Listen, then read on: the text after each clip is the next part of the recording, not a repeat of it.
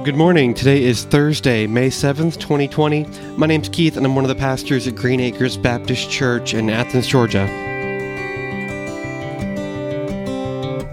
I stand amazed in the presence of Jesus the Nazarene and wonder how he could love me, a sinner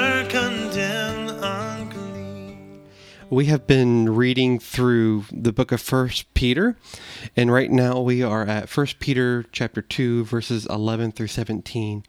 Peter continuing the idea that we are a new group of priests who live with Jesus and his forgiveness is our cornerstone, continues giving us instruction for holy living or living lives that are being made whole because of what Jesus has done for us.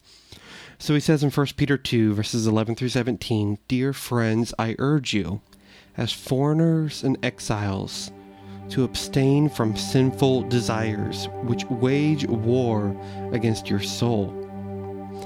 Live such good lives among the pagans that although they accuse you of doing wrong, they may see your good deeds and glorify God on the day he visits us.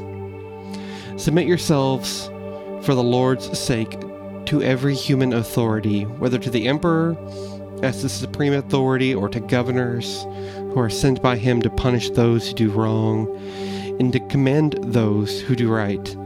For it is God's will that by doing good you should silence the ignorant talk of foolish people. Live as free people, but do not use your freedom as a cover up for evil. Live as God's slaves, show pr- proper respect to everyone, love the family of believers, fear God, honor the emperor.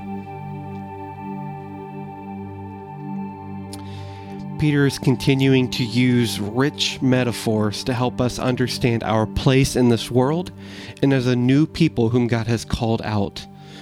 In verse 11, Peter gives one of my favorite metaphors in all of Scripture to help us understand who we are in this place when he calls us foreigners and exiles. Other translations, you might hear the phrase sojourners and strangers but the idea of us being foreigners or exiles, those who are not part of this world, simply traveling through the world. So this morning, remind yourself that you are a foreigner and you are an exile. Feel the deep longing inside of you that we all have to return to a home that you have never been to.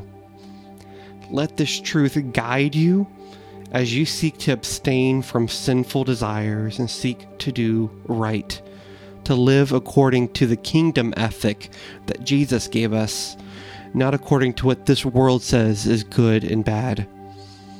Look this truth that you are not a slave to this land, rather, you are free to travel through life's journey. Let this remind you that we are those who follow Jesus in that traveling. And in following Jesus, we do not allow ourselves to become bound to sin. Let's pray. Father, this morning we thank you and we praise you for your goodness to us, for your grace and your mercy. Help us, Lord, to understand who we are in this world as people whom you have called out to be a new group of priests, foreigners, and exiles as we are priests. Help us to live into the truth that you love us and that you want us to love others. Bless us today. Amen.